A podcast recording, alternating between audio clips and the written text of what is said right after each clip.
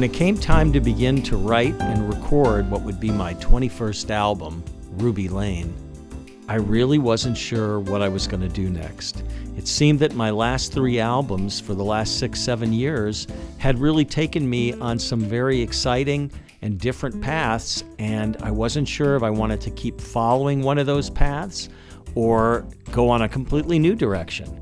And I ended up deciding that I wanted to find a way to put all of them together on one album and bring together and unify all these things I've been working on and getting better and better at the last six, seven years. So here came this album. I knew that I wanted to create something where I brought all of those things together, the long-form compositions that I had really uh, sunk my teeth into in The Grace of Summer Light uh, and Dreaming of Trains. And then I wanted to take the idea of solo guitar and expand on it and make it even more exciting and take it to a whole nother level. But then I also wanted to bring back in some of the smooth jazz, contemporary jazz, melodic elements and grooves that I had spent so much of my career working on and really getting pretty good at. So that was my challenge for Ruby Lane, was how to bring all those things together. The other thing I knew that was going to happen was that for the first time in four years, I was going to have mostly songs that used lots of instruments, not just solo guitar. There were going to be a couple of solo guitar pieces, although even those were going to be different, but really it was going to be about bringing in all these instruments again. And that was very exciting to me because have, having taken a break of about four years from doing that, I had a lot of ideas and a lot of new directions that I wanted to try.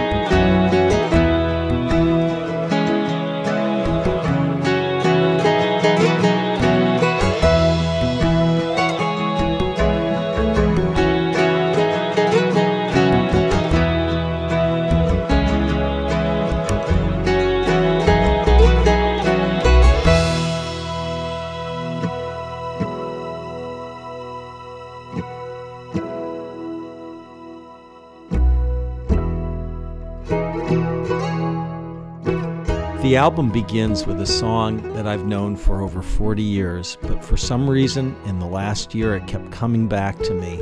It's a song called Can I Make It Last or Will It Just Be Over? It's the only instrumental song that Boz Scaggs ever wrote and recorded, at least that I know of. And man, it's a great one. It always filled me with so much emotion, and I really wanted to play it and make it my own.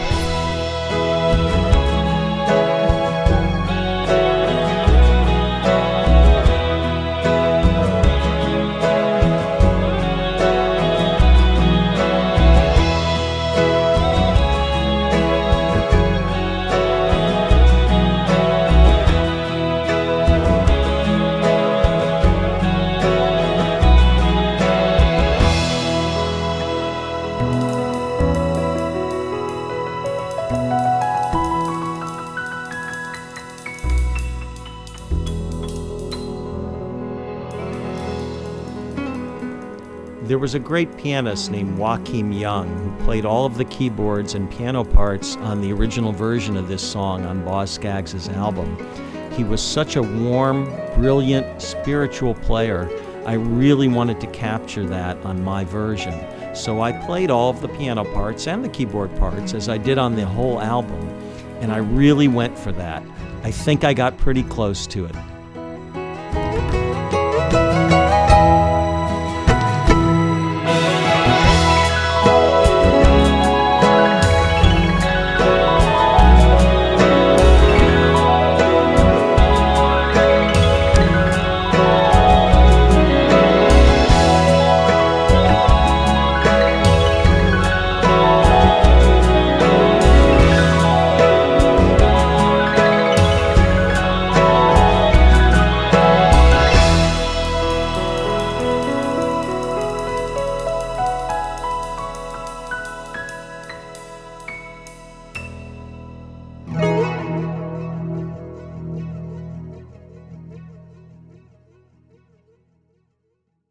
Now, the second song on the album, Running Toward the Sun, was actually the very first thing that I wrote. I wanted to get back to one of these funky grooves that I love so much, but I wanted to invest it with a lot of the compositional skills that I've come up with the last five or six years, and I wanted to make it very organic. I wanted to use my acoustic guitar, of course, but also acoustic bass, acoustic percussion, and drums, and some very beautiful keyboard sounds.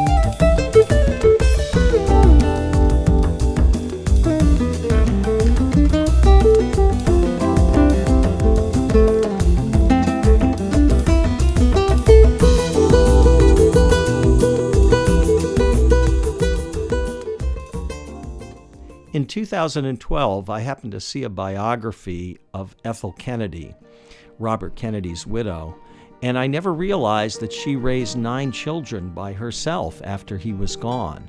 And then that got me to thinking about another woman from that era, Coretta Scott King, Martin Luther King's wife, and how she raised four children by herself. And so I wanted to find a way to pay tribute to these single moms who did the hardest job known to man or woman, and that's raising children successfully. And so I came upon this next song, Kings and Queens. I had been playing a lot of solo guitar concerts in the year of two thousand twelve, and I wanted to find a way to expand solo guitar to be something even bigger than just one guitar playing all the parts. And I bought this pedal called the Boomerang pedal, which allowed me to stack things on top of themselves and to create in a spontaneous way, very much like an artist would take a blank canvas and just paint a painting right in front of the audience. That's what the Boomerang pedal allowed me to do. And so I came up with this song, Kings and Queens. I played it a lot in concert, and then I recorded it for this album.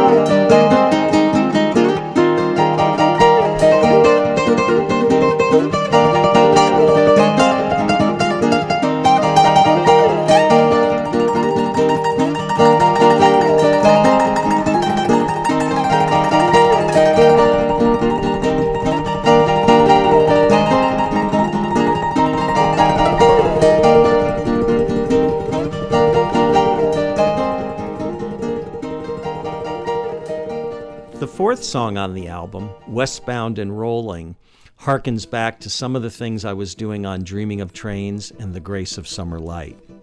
I've always been interested in the long-form composition, and I've also been interested in the idea of something besides melody marking time and moving a composition forward. So on this one, I played eleven different guitar parts. There's five or six very different sections, and I tried to take the listener on a journey that's very exciting and definitely has a strong sense of direction, but doesn't use one note of melody per se, but instead uses many, many different melodies to come together and create the sense of time passing and genuine excitement.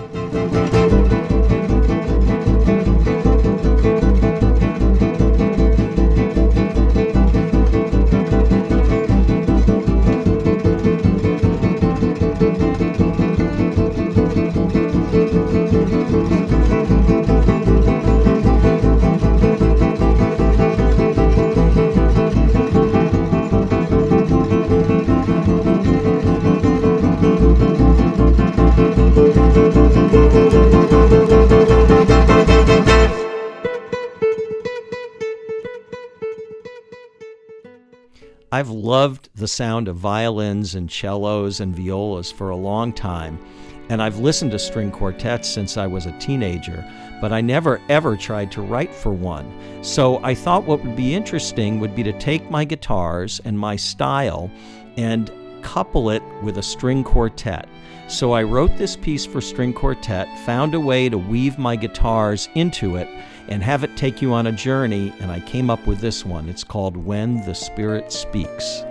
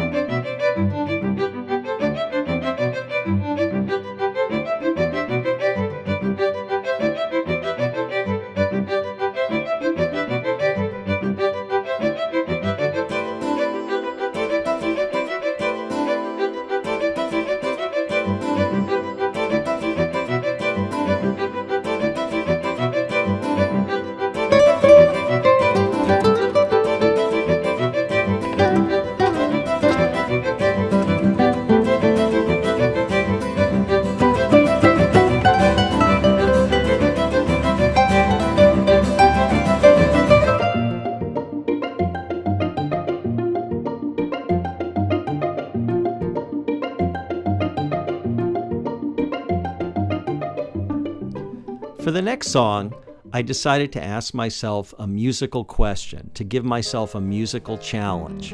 And that was, can I write a long-form piece which takes the listener on a journey, a journey much like one's life, but with only two instruments? In the past, I'd done this, and I thought I did it pretty successfully, but I used lots of instruments. So the question was, can I do it with just two instruments, and namely just the acoustic nylon string guitar and the acoustic piano? And the answer, happily, was yes. And so I came up with this piece called A Gentleman that I think conveys the wonderful sense of life and good spirit of a particular person that I was thinking of.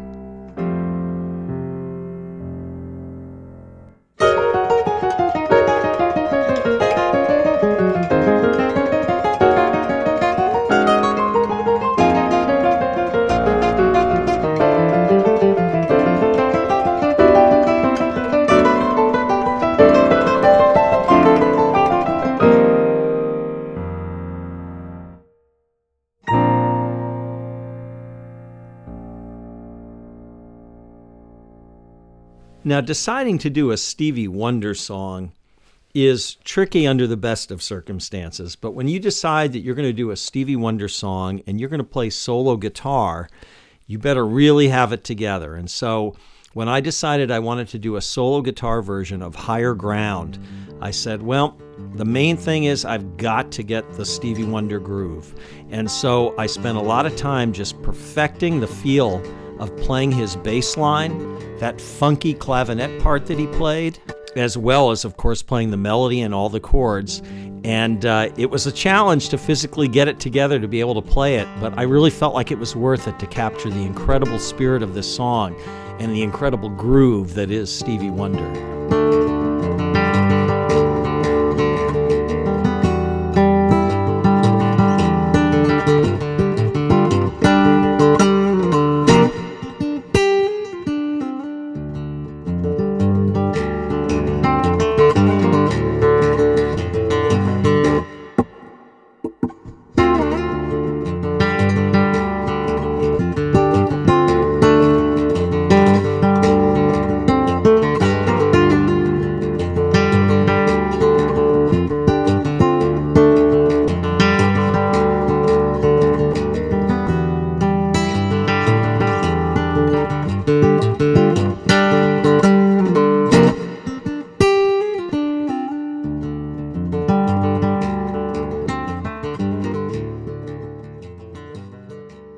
Now, the title track, Ruby Lane, was written as a fortieth anniversary present to my wife.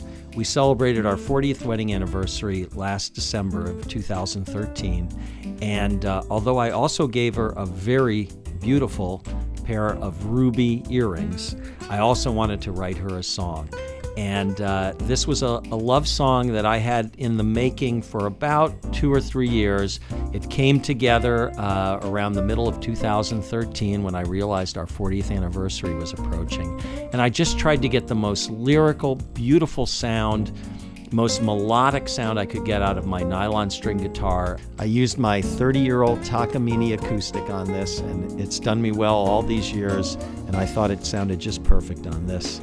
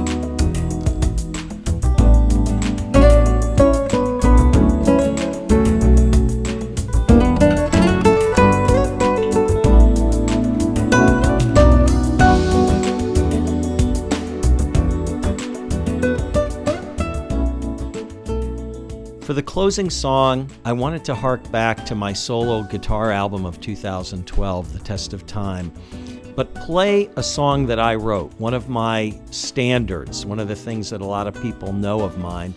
And the song I picked was Fortunate Son. This is a song I wrote for my dad uh, back in nineteen ninety-two, and I recorded it on my third album, The Labor of Love. But I had always played it with a band, and I'd played it live for many years that way. Somehow, it was always meant to be played as a solo guitar piece. It just had this simplicity, almost Bach-like possibilities with the inner voices and the bass line. And so this just seemed like the perfect way to end Ruby Lane.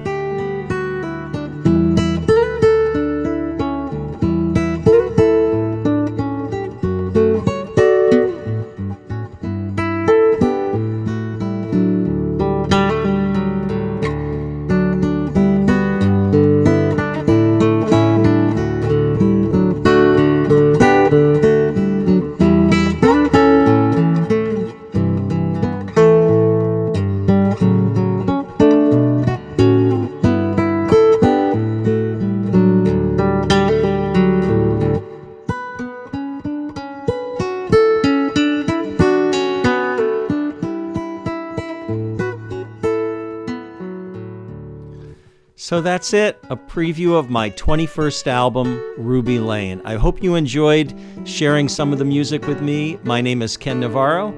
You can find Ruby Lane at all the usual places, Amazon, iTunes, retail stores around the country. And you can also go directly to my website at w w w dot ken navarro dot com. And you can buy it directly from the website, and I will happily sign it to you as well. Thanks for listening. And I'll see you on Ruby Lane.